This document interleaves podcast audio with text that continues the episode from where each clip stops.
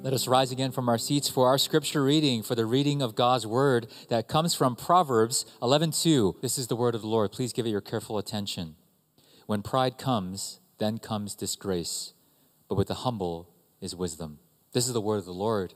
Thanks be to God. Please be seated. It's really good to see all of you. I wanted to really visit Joshua Generation yesterday as you guys had your turkey bowl. Just educate me. Was there a winner yesterday? Only losers, huh? It's okay. This sermon is for you because we are going to talk about shame. We're going to talk about shame. And as for All Stars as well and Joshua Generation, Pastor Sam and I are so proud of you, especially for those of you who have studied so hard for the baptism and confirmation preparatory class.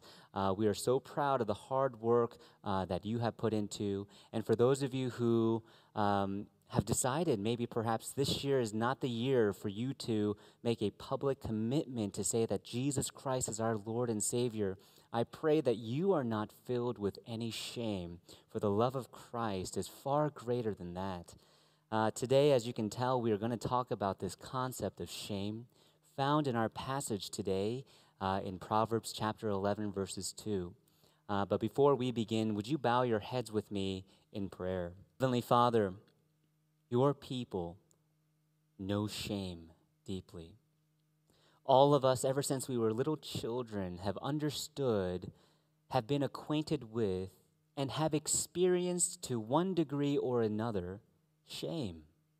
I pray, Father God, that the gospel of Jesus Christ will truly be good news for us, that we no longer have to cover ourselves with fig leaves, but, Lord, that we would cover ourselves in the beautiful blood of Jesus Christ. Father God, I pray for any of our students here today that are wrestling deeply right now with shame. I pray, Father God, that they will be able to look outside of themselves and look above where Christ is seated, that they might be able to behold the excellencies of Christ, who calls them son, daughter, giving them promises of love, protection, and an eternal inheritance. We thank you. We love you. In Jesus' name we pray. Amen. Amen. Let me ask you guys a question. How many of you know the book of Proverbs? Please raise your hands if you've ever heard of it. Anybody? Anybody? Okay.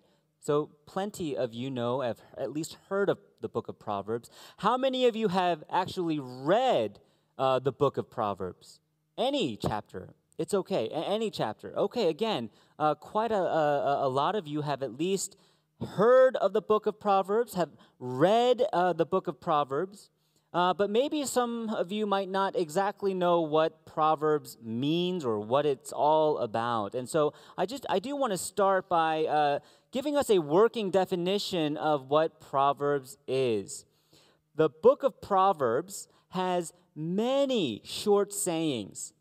Many short sayings that expresses a universal truth for practical, godly living, okay? So Proverbs has many short sayings that expresses a universal truth or for practical, godly living. And so the book of Proverbs is called the book of Proverbs because it's part of the Bible's wisdom literature, And sometimes for us, we confuse the word wisdom with knowledge. We think that they're one and the same, but here's the thing. Wisdom is different from knowledge. You can have all the knowledge in the world, but still not have wisdom. The flip side of that is also true. You can have you might not have all the knowledge in the world, but that doesn't mean that you don't have wisdom. So, what is wisdom? Wisdom is the art of living well. Wisdom is the art of living well. You see, knowledge is limited. How is it limited? Knowledge shows you what is true of God's world, of who God is, of the Word of God. It shows you the truths of God's world and all the facts and whatever.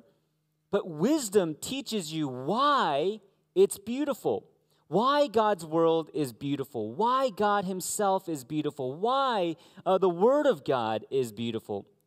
In other words, wisdom teaches you how to value God, yourself, and all of the complexities of life. Do you see now why wisdom is so valuable? Because it teaches you how to value God, yourself, and the things around us, the complexities of all life. But you might ask yourself this, well, you know what, Pastor John? I go to church once a week, and the only time that I open the Bible is actually when you or Pastor Sam tells us to open the Bible. And I don't have a lot of Bible knowledge. I might know some of the stories. And relatively speaking, I feel fine. I don't feel like I necessarily need wisdom. Pastor John, isn't it easier to live however I want? Why are you making us think so deeply? Isn't it easier to live without thinking deeply? And so we're going to address these questions. You know, let's see how living life independently from wisdom, independently from God, plays out, especially in our passage today. And so Proverbs 11:2 says, when pride comes, then comes disgrace, but with the humble is wisdom. You see, for those of us who are proud before the eyes of God, we are really living however we want to. We are really living without thinking deeply about how God has orchestrated this world, your life's purpose, etc. Proverbs 11:2 really describes for us also the result of pride. What is the result of pride? Well, in our passage, it says that the result of pride is disgrace, also known as shame. Shame. Shame is a very universal concept. Without raising your hands, how many of you knows what that word personally means to you? Shame. Maybe you come from a broken family and you feel shame. Maybe you have been betrayed by those that you love, like your friends, and you feel shame. Maybe perhaps you have studied very, very hard and yet got rejected by the school of your choice and you feel shame. Or perhaps you got rejected by a person. You asked that boy or that girl out, and they said no. I remember when I was in middle school, my good friend, I won't give you his last name, but his first name was Jason. And he liked this young lady as well, pretty young lady. And so he found the courage to ask out this girl in front of the whole class. Guess what she did? Ladies, how would you react if a boy came up to you in the middle of class and Kobek told you how he felt about you in front of everybody? How would you be like? How would you feel? Would you be like, oh my gosh, this is so awesome. This is great. This is everything that I've been wanting for, like the K-drama. Well, that's what Jason thought would happen. What happened was that she got up, ran to the bathroom, came back, and said, I threw up.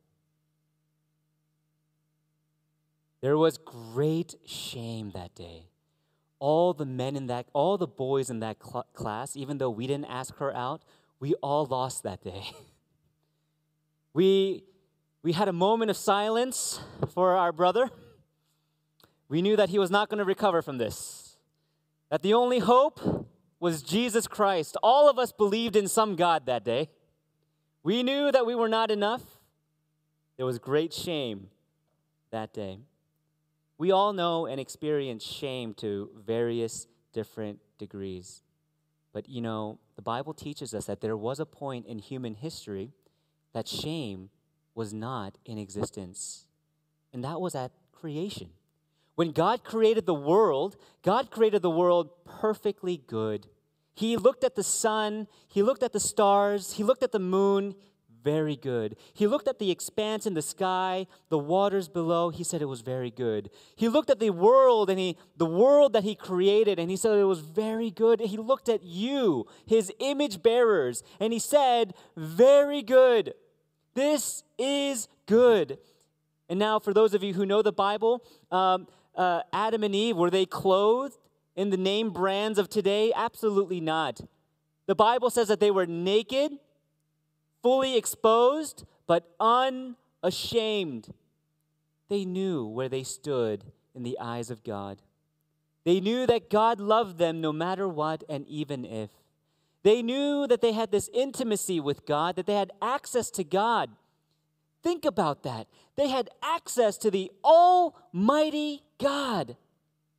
If you're still not following, just imagine you, like my friend Jason, asking that girl or that boy out for a date. Think about how scared you would be in front of just the person that you liked. But imagine now being in the presence of the Almighty God, knowing that Almighty God accepts you, cherishes you, delights in you, adores you. That was a moment in human history where we were in the presence of God unashamed. But then, really, what happens is that Satan comes. And he gives us different options. He opens our eyes to how good this tree of the knowledge of good and evil was, which was forbidden for them to take of. It was good to the body. It was good for wisdom, the pride of life, etc. And they partook of the forbidden tree. And as they did so, the fall had come. Shame had entered into the world. And from that point on, humanity has experienced, dealt with in very unhealthy ways shame apart from God. But there is hope, because God does not let us go. God does not just leave us abandoned. Yes, Adam and Eve had to depart from the Garden of Eden, but before he does, what does God do? He covers their nakedness. He covers their nakedness with the very first sacrifice. It says that God covered them with animal skin, meaning that in the future, someone would have to die so that their shame could be appropriately covered. What an enormously valuable and significant and relevant sermon that we are hearing today, because every one of us, in one way or another, feels and experiences shame. I remember all the times that I experienced shame. I remember all the times where I prepared myself so that I would not experience shame. How many of you do that? You do everything that you can in your life so that you would not experience shame. How many of you have experienced shame despite how hard you work at not experiencing shame? Isn't it tiring? Aren't you exhausted? Well, Proverbs chapter 11, verses 2 is for you and it's for me. To further understand this passage, we must understand the context behind this proverb. And the context of this proverb, chapter 11, verse 2, comes from verse 1, which says, "A false balance is an abomination to the Lord, but a just weight is his delight." Let me say that again, because it might go over your heads, not because you're not paying attention or anything. It's just the wording is kind of awkward. A false balance is an abomination to the Lord, but a just weight is his delight. The context to our passage on pride that ends in shame is the marketplace where dishonest merchants would deceive and trick people who are buying their products with unjust weights, saying this is actually a lot heavier than it is, or this is a lot lighter than it actually is. And And so they're tricking, deceiving, and even stealing from their neighbors. And so, Bible students, let me ask you guys a question. How many of the 10 commandments does this dishonest merchant break? Well, the very first one, very obvious one, is commandment 8. Anybody know what the 8th commandment is? Thou shalt not steal. Thou shalt not steal. He is stealing from his neighbors. What is he stealing? Money. But how does the dishonest merchant steal? It's really in the name dishonest, by breaking the 9th commandment. 9th commandment, which is thou shalt not lie. Lie. Don't bear false witness. But why does the dishonest merchant lie? Because he is jealous over what his neighbor has. What does his neighbor have? Money. And that is breaking the 10th commandment. However, by stealing, by lying, and coveting his neighbor's wealth, the dishonest merchant actually kills his or her neighbor in his or her heart, which also breaks the 6th commandment. But here's the thing. You cannot break a single one of these commandments without breaking the very first commandment. You shall have no other gods before me. Just one. God is our creator. He is our savior. He is our provider. He is our shield, our very great reward. He is with you. Do you know that? He is absolutely present in your life. Yes, he is invisible, but he is actively present in all of our lives. And for the dishonest merchant, not only he breaks the first one, he also breaks the 2nd commandment. Don't have any idols. Don't bow down to idols.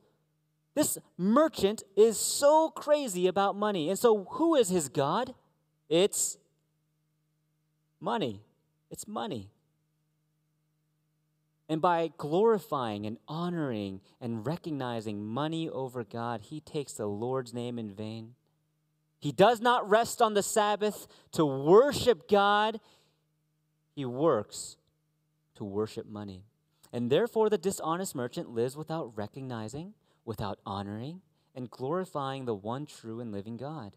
The dishonest merchant recognizes and honors and glorifies money as his or her god. The dishonest merchant recognizes, honors, and glorifies money as his or her ultimate provider. The dishonest merchant recognizes, honors, and glorifies money as his or her ultimate savior, identity giver, security, and the ultimate pleasure of this life.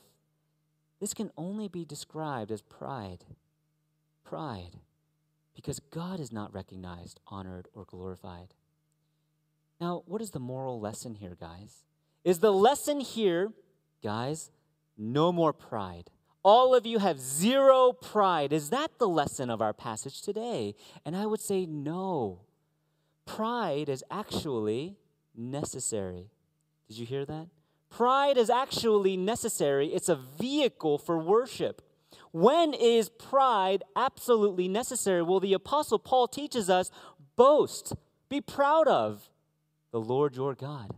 Boast in the Lord, not in yourself, because he deserves all recognition, honor, and glory from you, because he is all of these things and more, beyond our wildest comprehension. How many of you, don't raise your hand, are good at math? I told you not to raise your hand. Some of you are like, that's me. How many of you are not good at math?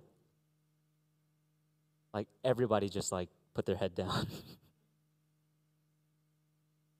Whenever we're not good at something, we feel shame. Especially, as Asians, we feel this unnecessary pressure that you have to be good at math or whatever stereotype is out there in the world of us. But when we are bad at something that we should be good at, what do? Well, at least I'm good at English. At least I'm good at science. At least I'm good at social studies or civics or what have you. Why do we do that? Well, it helps us to endure the hardships of life. Hey, I'm not good at this, but I am good at that.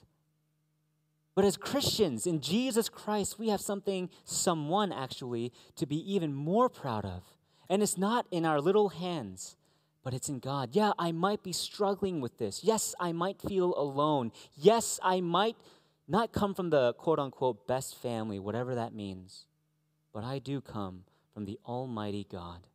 God loves me, cherishes me, has written a good story of my life. And for those who love him, all things work together for good, even the moments that bring you down. Even the moments that bring you great shame, there is a great reversal because Jesus Christ recognizes you and even honors you and even glorifies you in his Son, Jesus Christ.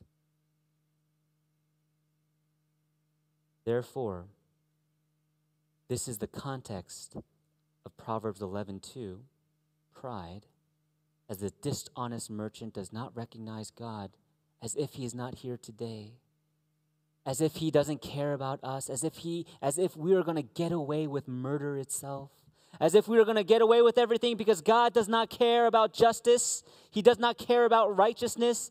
He's not going to do anything about it.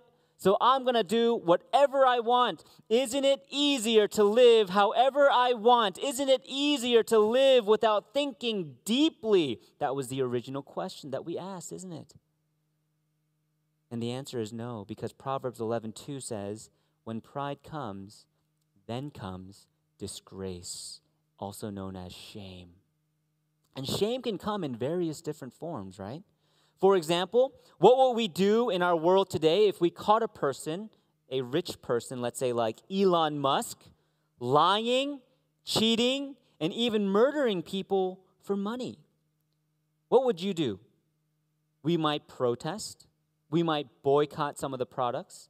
We might post on social media our frustrations, our disappointments. We might want to cancel Tesla, SpaceX, Neuralink, and the Boring Company, all companies that Elon Musk owns. These are some natural consequences Elon Musk may face for such a shameless act of lying, cheating, and even murdering people. But beyond this, there is an external shame that comes outside even of our society. It comes from the actual presence of God. You see, in the presence of God, no one can boast. For in the presence of God, when we compare ourselves to other people, we might feel good about ourselves, but in the presence of someone who is perfect, and righteous, and holy, like God, there is no way that I could actually boast. So Elon Musk, if he is comparing to other rich people, he might say, well, I don't lie as much. I don't cheat as much. I haven't killed that many people. And well, you know, what is death anyways?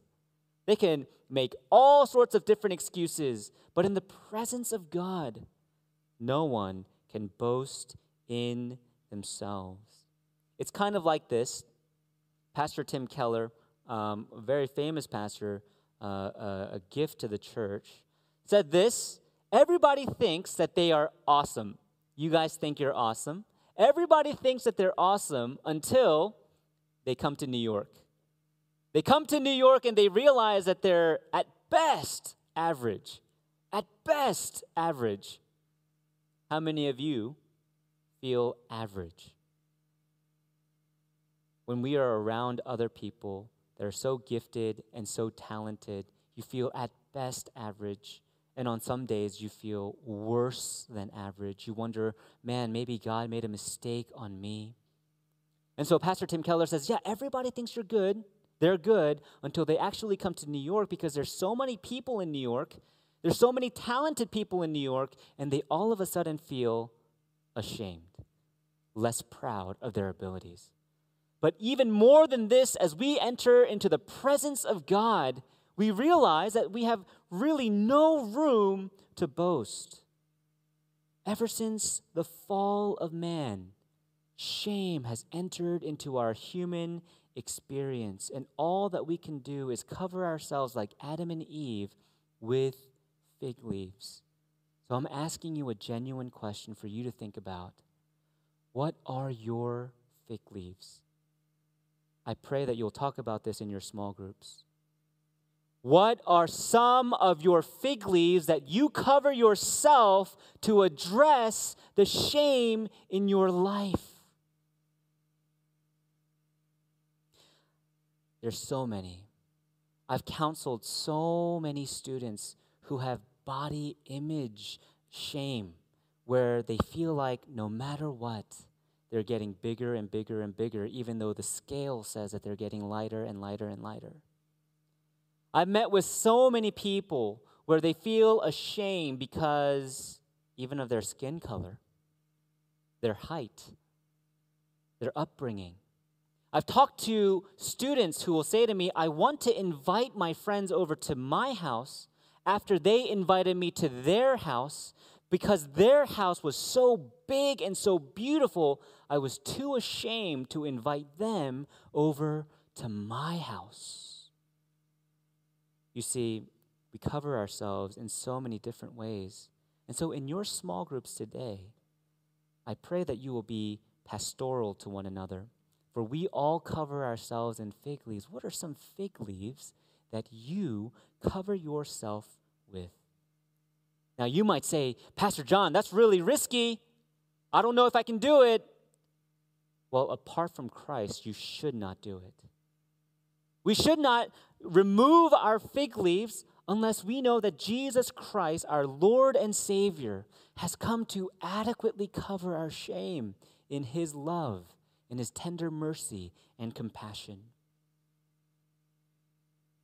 In Christ Jesus, we find the answer for the problem of shame in my life and in your life. Read with me again in Proverbs chapter 11, verse 2. When pride comes, then comes disgrace, but with the humble is wisdom. The humble. Who is the humble? It's certainly not me. It's certainly not you. It's certainly not our amazing leaders, our loving parents. It's no one in this room except one person, Jesus Christ. So we could say it this way, when pride comes, then comes disgrace, but with Jesus is wisdom. And when we follow Jesus, we find wisdom. And what do we say wisdom is? It is the art of living well. Knowledge shows you what is true of God's world, but wisdom teaches you why it's beautiful. Wisdom teaches you how to value God, yourself, and all the complexities of life. Jesus and Jesus alone helps us cover our shame. You see, this is a bigger problem than we realize because shame is not like guilt. Guilt is a judicial statement. You are guilty, not guilty. But what is shame? It is deeply relational. When we feel the effects of sin, which is shame, we feel like we can't be next to each other. We feel like we can't be in the presence of God. So many of our students here have told me, I can't come to the retreat because I'm ashamed in the eyes of God. I can't serve because I am unworthy. I can't do these things for God because I am filled with immense shame. All of these things deal with our relationships. That is what shame is. It's deeply relational. And because we could not come before God, what does God do for you? God comes to you. Just like he did in the Garden of Eden when Adam and Eve were hiding in the bushes. God comes in the cool of the day and he says, where are you? Not because he doesn't know where you are, but because you forgot where you are in relation to God, right? Where you are in relation to God. Where are you? I'm right here. I want you to come out.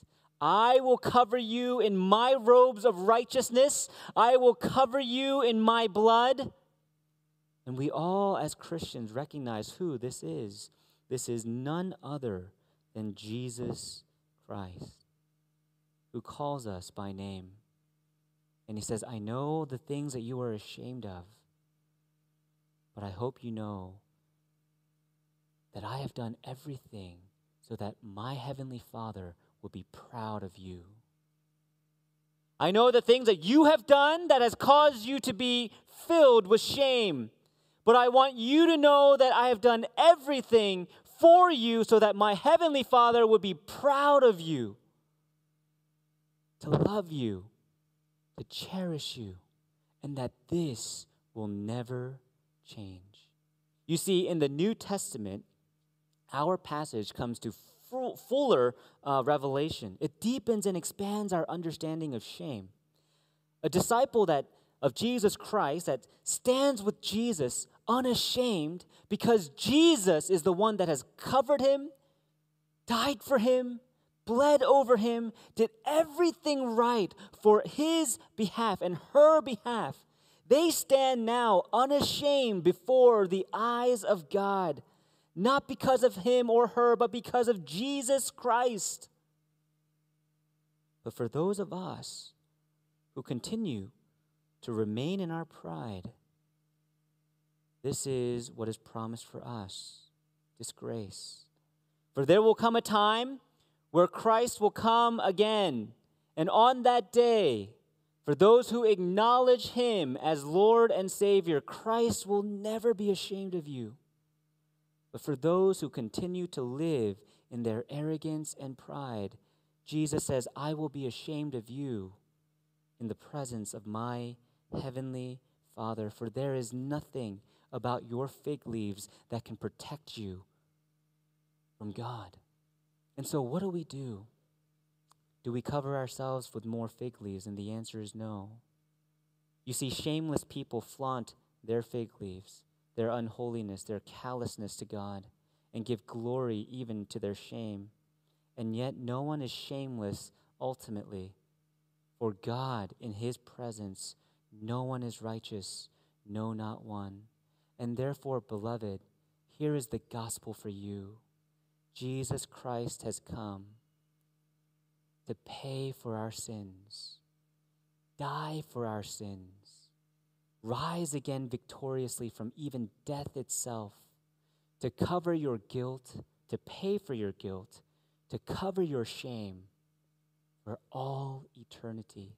And for those of us who place their faith in him, we have an adequate response to our shame, that Jesus Christ has died for my shame, died for my guilt, and now I have put on the robes of righteousness, where God looks at me, and now I am right before him. And so, brothers and sisters, isn't it easier to live not however we want to, but how Christ wants us to? Isn't it easier now, because of Jesus Christ, to think deeply upon eternal matters and not just worldly matters? Isn't it much better for us to trust in our Heavenly Father, who gives us the greatest treasure in this known universe, Jesus Christ, and says, now be proud, not of yourself, but of your Heavenly Father, over Jesus Christ and the Holy Spirit, who gives you a new purpose for your life.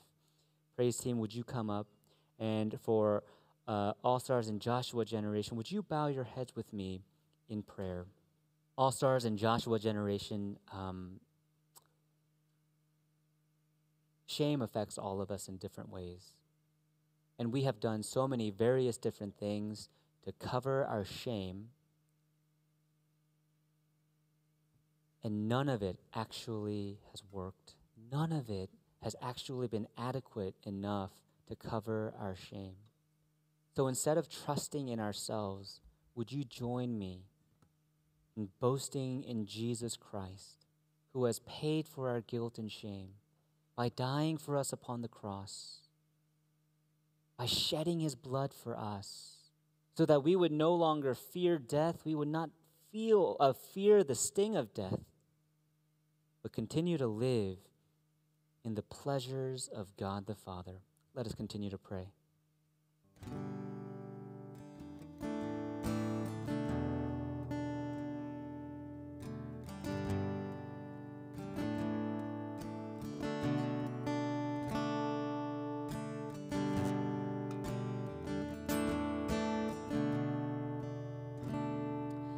Heavenly Father, many of us today are driven by our shame and our guilt. But I pray, Father, Lord, that our sins, our shame, and our guilt will just push us towards you and not away from you. Because Jesus Christ has come for us where we were too ashamed to come before him. He opens up our eyes and our hearts to a new world of grace, mercy, and love. And so, Father, Lord, may we enter into that light of love and grace and mercy that we find in Jesus. We thank you so much, Lord, that in you, Lord, we find the answer to our shame, the righteousness of God, Jesus Christ. May we treasure that, delight in that today. We love you. In Jesus' name we pray. Amen. Amen.